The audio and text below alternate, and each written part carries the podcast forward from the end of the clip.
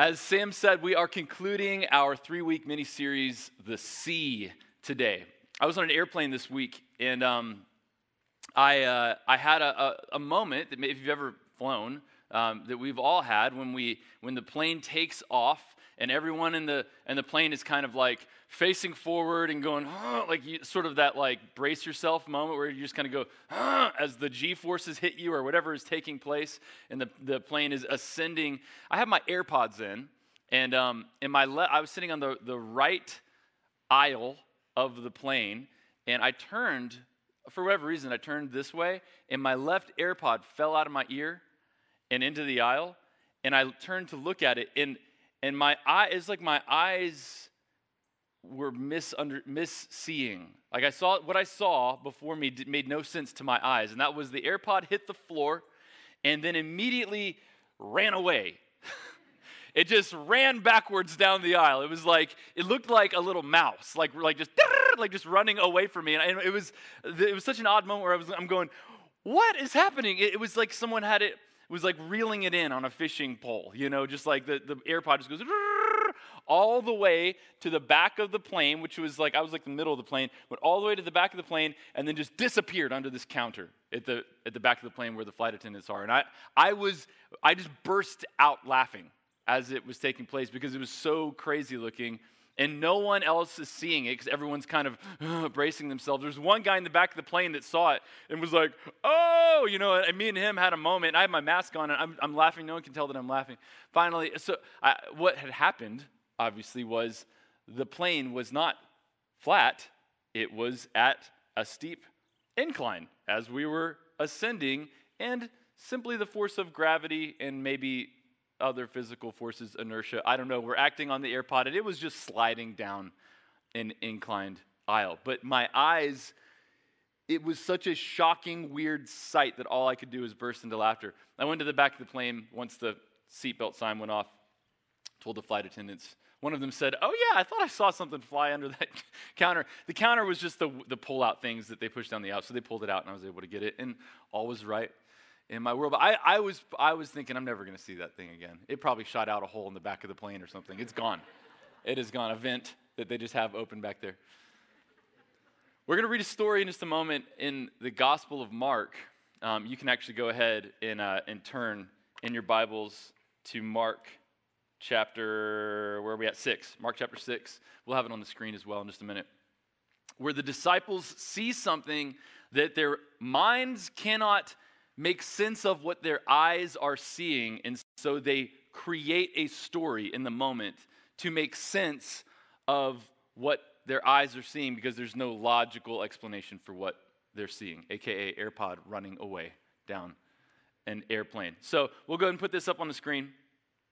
Mark 6, 45. Wow, that's a lot. Yeah, so um, I'm, I'm going to read it. You can read along in your Bible, you can read along uh, up on the screen and, um, and we're going to see what God has to say to us today. Immediately, Jesus made his disciples get into the boat and go on ahead of him to Bethsaida while he dismissed the crowd. This is after uh, he's just fed the 5,000. So a few weeks ago, we read a story that was immediately after the feeding of the 4,000. There's two different miraculous feedings in the Gospels.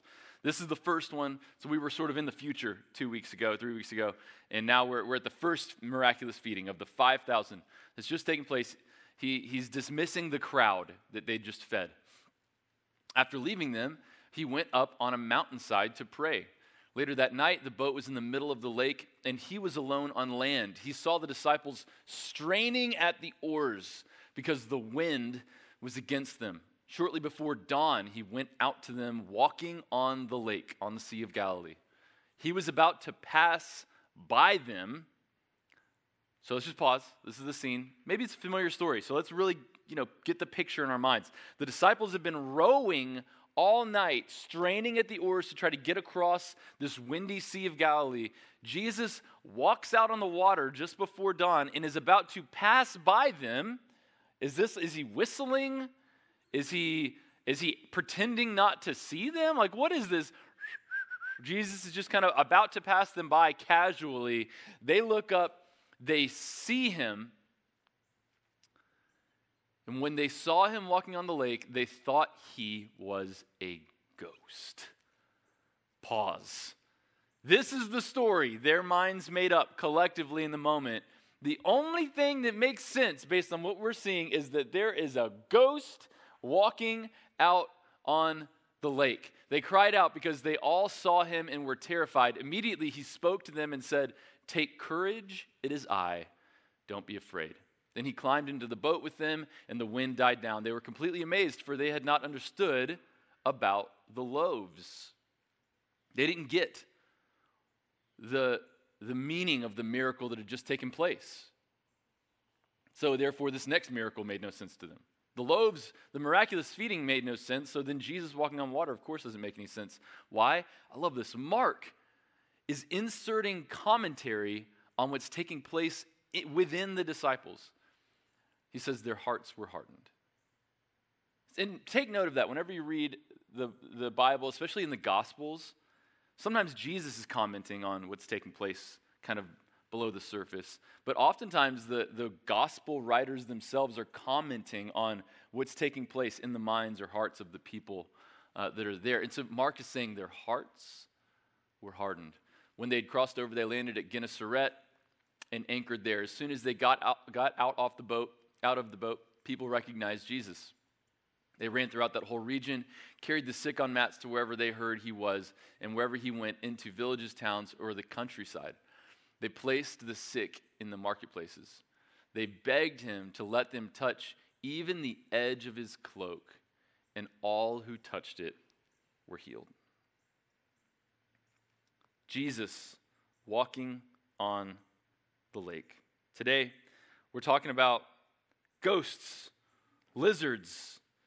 That one time, a guy survived being swallowed by a fish, surfing, and the most important question you will answer all week long. Do I have your attention? Yeah, that's pretty good stuff, right? All right. So Jesus is out walking on the lake, going for a stroll. They see him, and I just want to name, point out a couple of things from this passage. Let's, let's throw it back up on the screen. A couple things from this passage that I just I want to I want to point out to you. First is that uh, it's coming. It's coming back up. Okay, there you go. First is uh, that the disciples don't recognize Jesus. They've spent a good bit of time with him, months, maybe years at this point. They, they day and night they're with him. They, they live on a journey with Jesus. They've seen him do incredible things. They've heard amazing teachings come from his mouth. But here in this moment, they do not recognize Jesus. I just want to point out the juxtaposition in the story. This is great literature. This is great writing by Mark. That the disciples who spend all their time with Jesus, they're familiar with him, don't recognize him. They don't, they blow it. They don't, they, they, they think he's a ghost. Why? Does he look different? There's no, doesn't say that he did. He's not like in a transfigured state or anything. He's just Jesus out of context. This is important for us. Here's a big idea for us.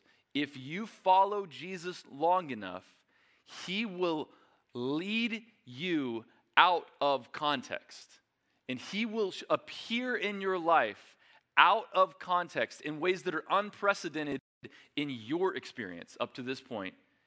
If you follow him long enough, you will be led to a moment or many moments where you will at least be tempted to say to yourself, That can't be Jesus. That can't be him. That's not my Jesus. My Jesus would never go there. My Jesus would never do that. My Jesus would never say that. My Jesus would never associate with that person. My Jesus that's not my Jesus. Eventually, Jesus will lead you to a place where you do not recognize him because he is leading us out of context.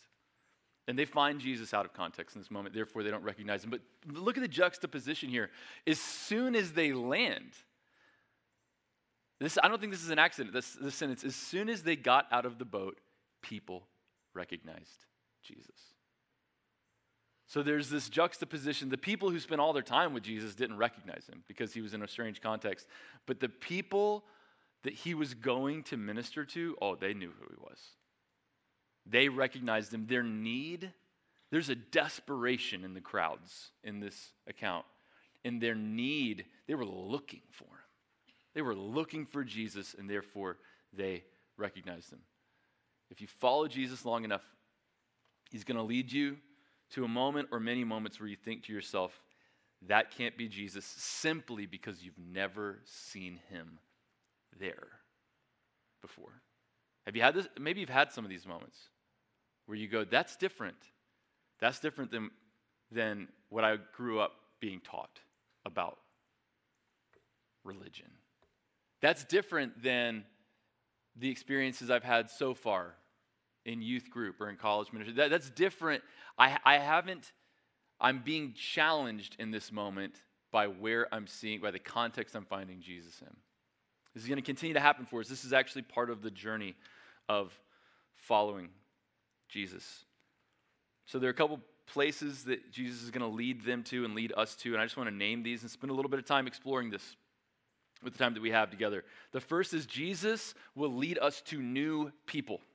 He's going to lead you to new people. If you want to write this down, Jesus Jesus is leading us somewhere. Where's he taking us? What's the out of context place? He's going to lead you to new people, not just the same type of people that you've always associated with or that you've always associated as Jesus people.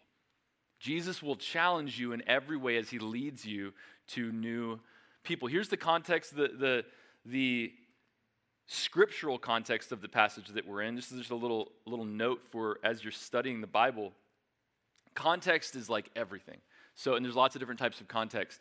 The, the, the kind of closest context that we need to pay attention to is if you've got a verse that stands out to you, well, what are the verses before and after it saying? That's, that's the immediate context of what you're reading. What's the story that that verse or that sentence or that statement exists within? What's the bigger story? So that's, that's like, okay, the, cha- the other passages in the chapter, maybe.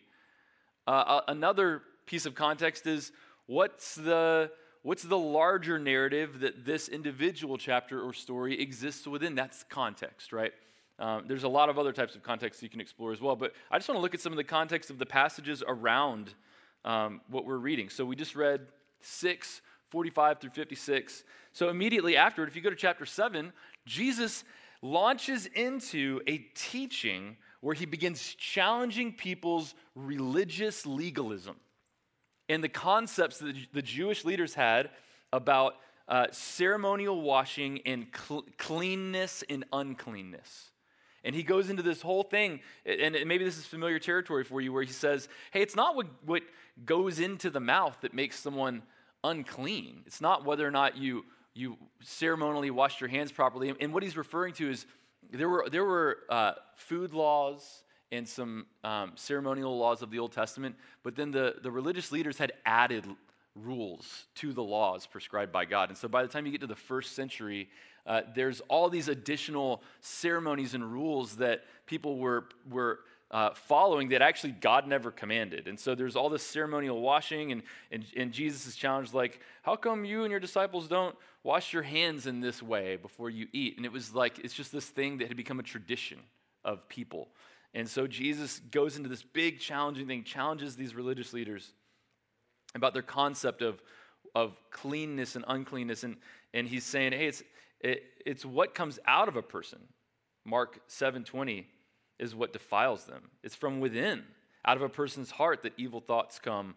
Uh, sexual immorality, theft, murder, adultery, greed, malice, deceit, lewdness, envy, slander, arrogance, and folly. All these evils come from inside and defile a person. It's not about this legalistic practice. And so he's, he's challenging, um, he's challenging their, their religious thinking, their legalism. Then the next passage, next verse, verse 24, a Syrophoenician woman, a woman who was Greek, born in Syrian Phoenicia, meaning not Jewish. She was an outsider.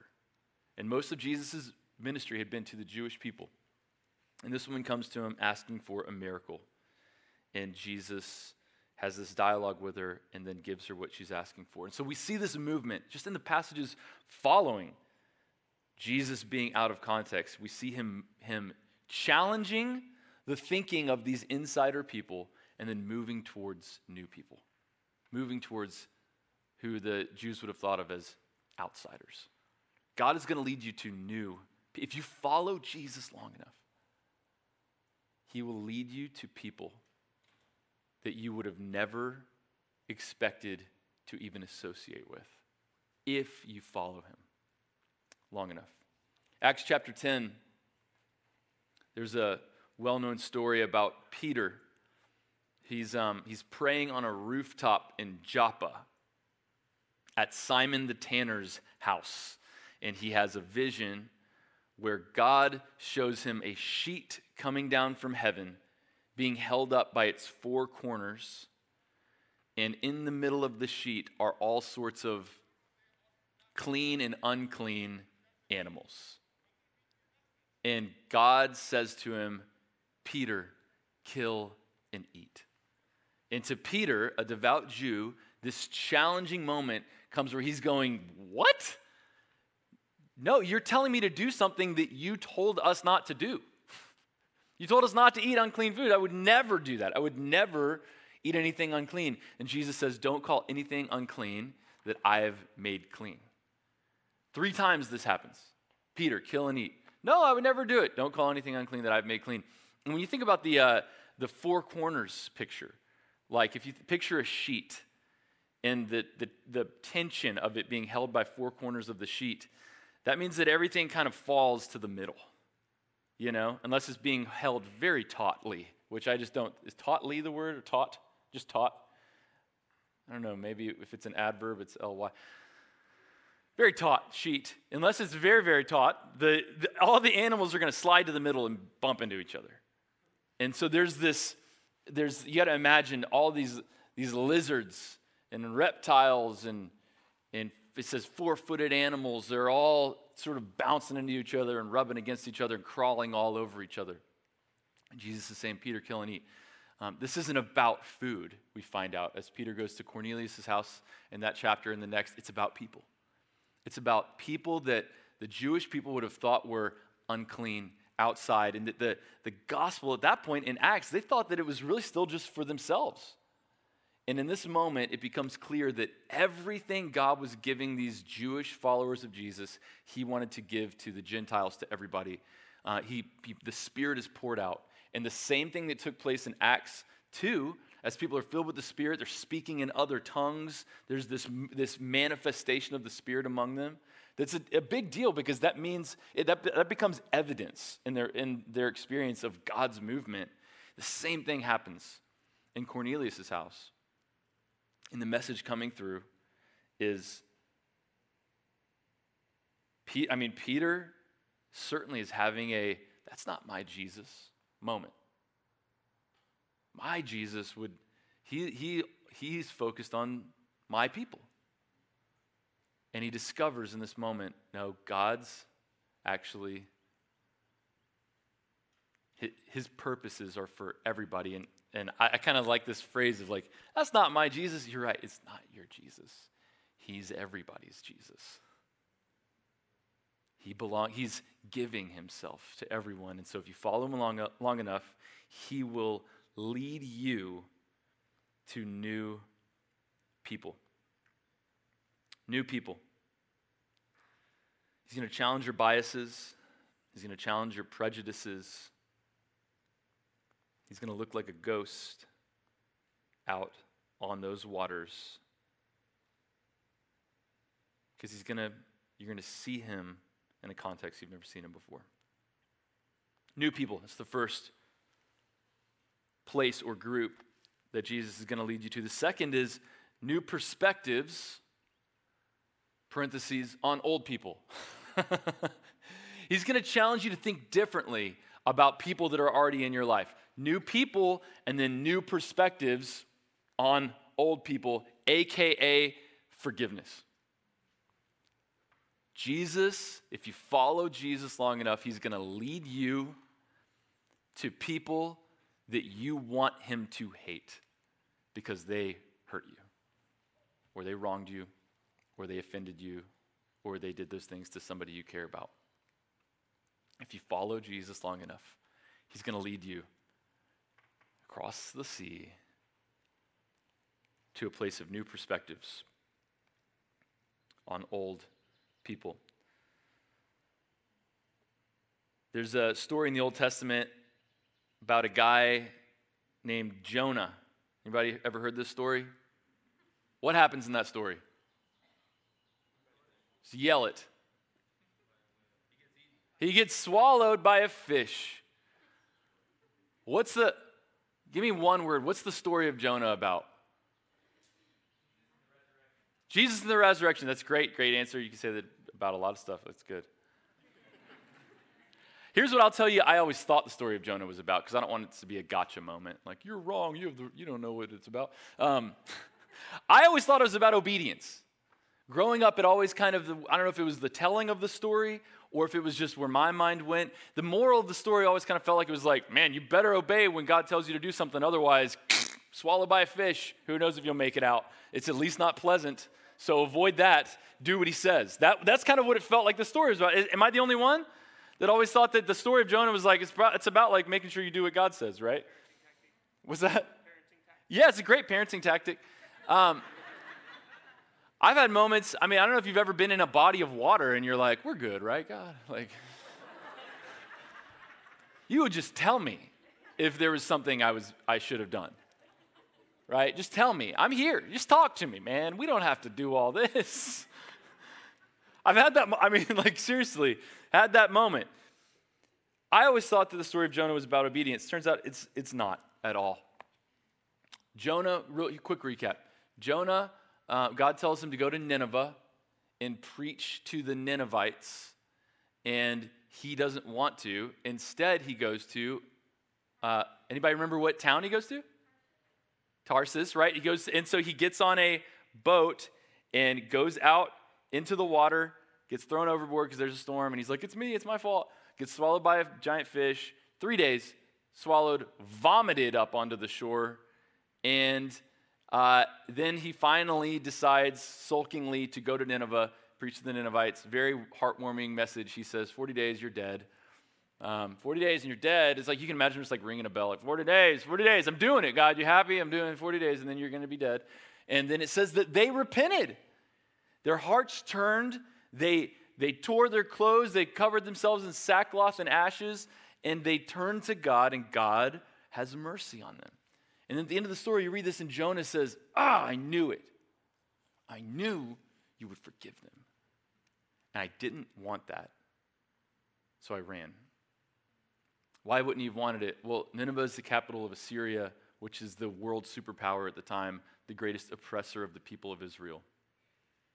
So the Ninevites were like the bullies, and the Israelites were the victims.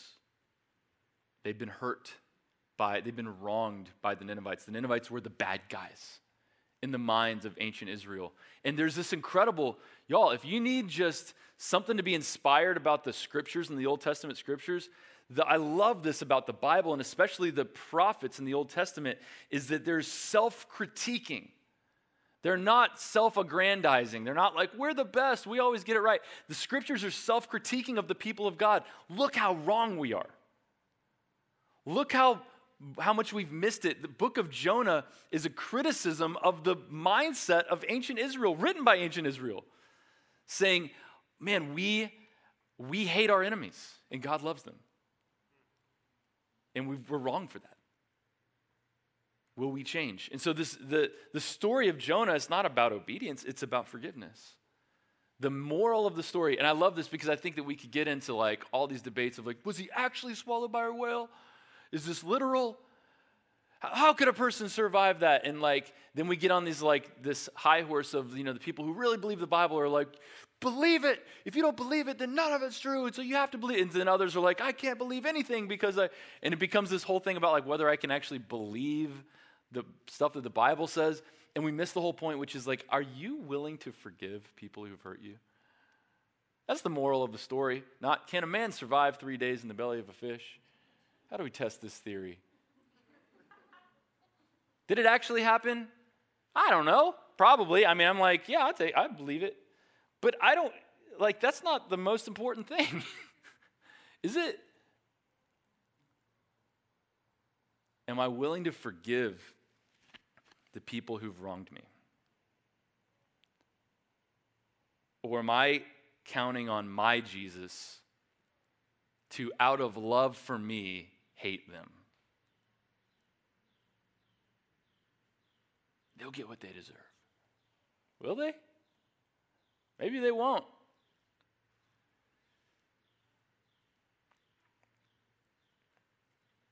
Jonah preaches to the Ninevites. they, they repent. God forgives them. It's like a great, it's, a, it's a city, a, an entire city, the most powerful city in the world, turns to God. And then Jonah, like a, like a sullen teenager, goes up on a hill, sits under a gourd plant, which is just all very strange, pouts. This plant grows, gives him shade, then it withers, and he gets mad about the plant. Then God comes to him, and um, and the story ends. Such a weird ending of a story. The story ends like this. It ends with Jonah saying, "I knew you'd forgive him," and God says, God just asks him a question. He says, "You know, there's over hundred thousand people there. Shouldn't I? Shouldn't I have mercy on them?" Just ask them this question. Actually, let me read the, the actual. Um, so this is the test of like, how well do you know the Bible? Find Jonah now. I don't have it marked. It's somewhere in the middle of the prophets. Here we go. We're almost there. Nope, not Joel. Not Obadiah. Which one does Jonah come after? Oh, there it is. Okay, got it, got it, got it, got it. Right before Micah. so funny. Okay, end of Jonah. Jonah says, I'm so angry, I wish I were dead to God. So dramatic. And the Lord said, You've been concerned about this plant that grew and then died. Though you did not tend it or make it grow, it sprang up overnight and died overnight. And should I not have concern for the great city of Nineveh, in which there are more than 120,000 people who cannot tell their right hand from their left, and also many animals? and then it's over. That's the end of the book of Jonah. God just says, Should I not be concerned about them?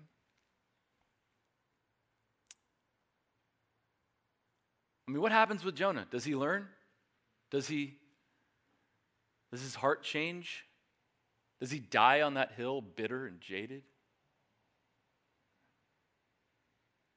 Y'all, you could spend your whole life professing Jesus and be bitter, jaded, angry, judgmental, closed minded, and closed hearted.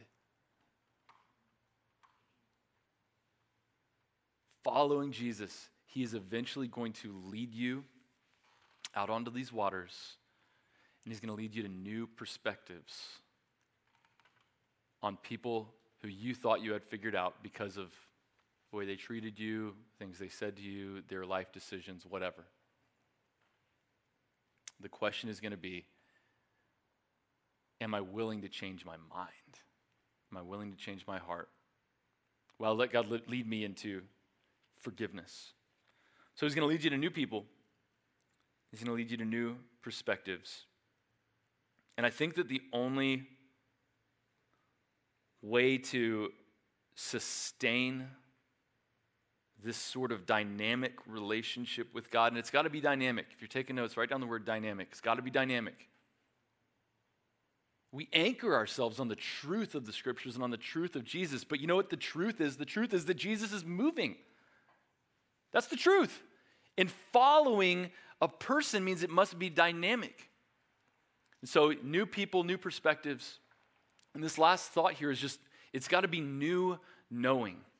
Like you know God. I know God. I have this relationship with God, but but if I'm going to continue in a relationship with him, I need to be open to a new knowing of him, which means I'm communing with him regularly. I've got rhythms. Like Sam was talking about just prayer and, and experiencing intimacy with God at the end of worship.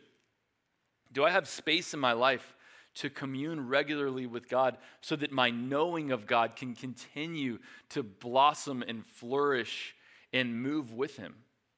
Or is my knowing of God based on an experience from 10 years ago? Is my entire relationship with God based on a decision I made in high school or college? Jesus, uh, what I love about this story is, is the bookends of it, or actually, there's sort of like two beginnings of it, are Jesus in creating this space of connection with the Father. First, he before the feeding of the 5,000, he says, Hey, let's go to a, a, a, solitary place to rest, which for Jesus means go, go pray. This is what we see happen. They get to the solitary place, a crowd of 5,000 finds them. So he's moved by compassion and, and ministers to them. But then he goes up on the mountain, and it says he goes up on the hill to pray. And it's from that place of communion with, communion with the Father that he walks out on the water, and the disciples see him and they don't recognize him. And I think he's modeling for us the picture of a life that is able to follow him to new people and new perspectives. And that's a life, it's here it is, drum roll. Never heard this one in a sermon before. It's a life of prayer. Are we people who pray? Not just people who say prayers, but people who create space to meet with God, to commune with God, to be led along by God. I always think of, when I think about this dynamic relationship, I, I just always think about surfing, something that I love to do, and kind of grew up doing. And I, I love this idea of riding a wave that is, uh, it's dynamic. It's like the most dynamic activity I can imagine doing because there's, it's literally energy moving through a medium, water, that is changing with each sec- passing second as the, the wave is responding to the changing depth of the, the, the ground underneath it. And, and so to, to, there, what's required to ride a wave well is presence and the ability to respond to what's taking place. And there's just this dynamic state that you have to be in. And it's awesome. It's, and it's so fun. And it feels, it's like a spiritual thing. I know it sounds so like, bro, but it's, it is. It feels like, oh my God, I feel like I'm connected with nature or something in a way that I, I, I normally am not. But it feels like following Jesus. Mark says their hearts were hardened. Their hearts were hardened. They had just performed the greatest miracle that you and I could ever possibly imagine doing 5,000 people fed by a handful of loaves and fish, and their hearts were hardened. How, how is this possible? I think this exposes the danger for us of being people who do things for God, who make ourselves available to be used by Jesus in incredible ways. Yet, in the moments following our doing, we still just don't even recognize Jesus and where he's going. I'm going to invite the band to come back up. And so, the question, the most important question that you will answer all week. I'm going to give you the, I'm going to put the week out there. It might be a month, could be your whole life. I don't want to put too much on this. Definitely the most important question you will answer this week is simply this Is your heart open? Is your heart open?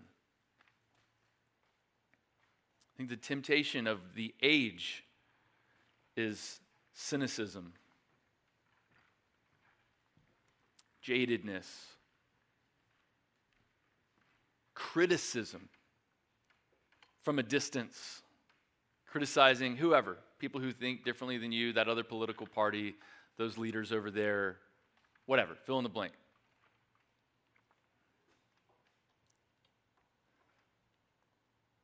Everybody's been mad at the government, but we can't do anything about that, so you're just mad at everybody else.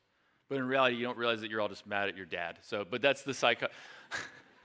Go to count. I've been to some counseling. Oh, I think everybody's just mad at their parents. Okay, great. That's a joke, and it's true. the temptation of the age, though, is just this hardness. We get frustrated, we get mad, we lose trust in people, and so we just get rigid. And um, I've seen it in myself. I've seen it in myself uh, uh, in this past year where I, I, I find myself less patient than I've ever been with people. Um, quicker to become frustrated or even just angry, um, quicker to to uh, just totally wrap somebody up in my personal explanation of who and what they are. You do this? Am I the only one who ever does this? You just think you've got somebody figured out. I'll tell you what they're like. like, don't even know. Like, it just, it's easy, right, to have a headline for a person. But we, you wouldn't want somebody doing that for you because you're complex and nuanced and have all these layers in this story and all these reasons. And so the question for us is Is my heart open? And um, I feel it. I feel the opening in myself taking place in, in moments, in spaces like the, the our, our worship time earlier, where I'm able just to like, oh, just just focus on God's goodness and get kind of swept up in a moment. Maybe it's an early morning where you get away and you get a journal and your Bible and just pray, or it's a time where you're like, I'm just going to sit, I'm going to breathe, and I'm going to think about Jesus. Maybe it's taking a lunch break and just going for a walk instead of going out. To just create some space to let tenderness grow in you again.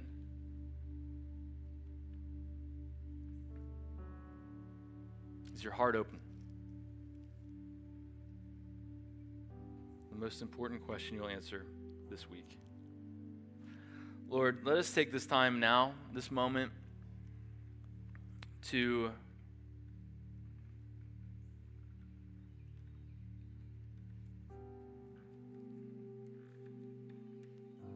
just create space in ourselves. To give you permission to change our minds.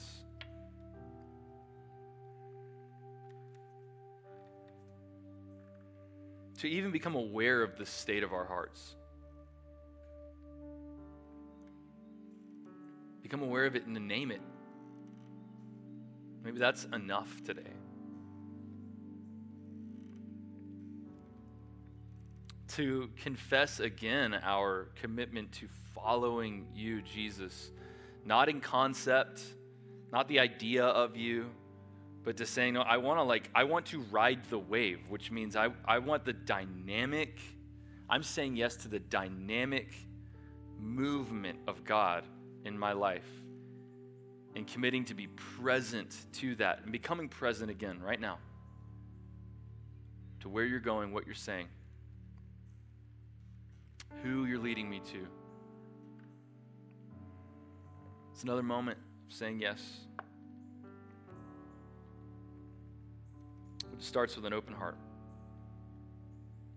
So, Jesus, we, um, we open our hearts to you and your love and your goodness today. Amen.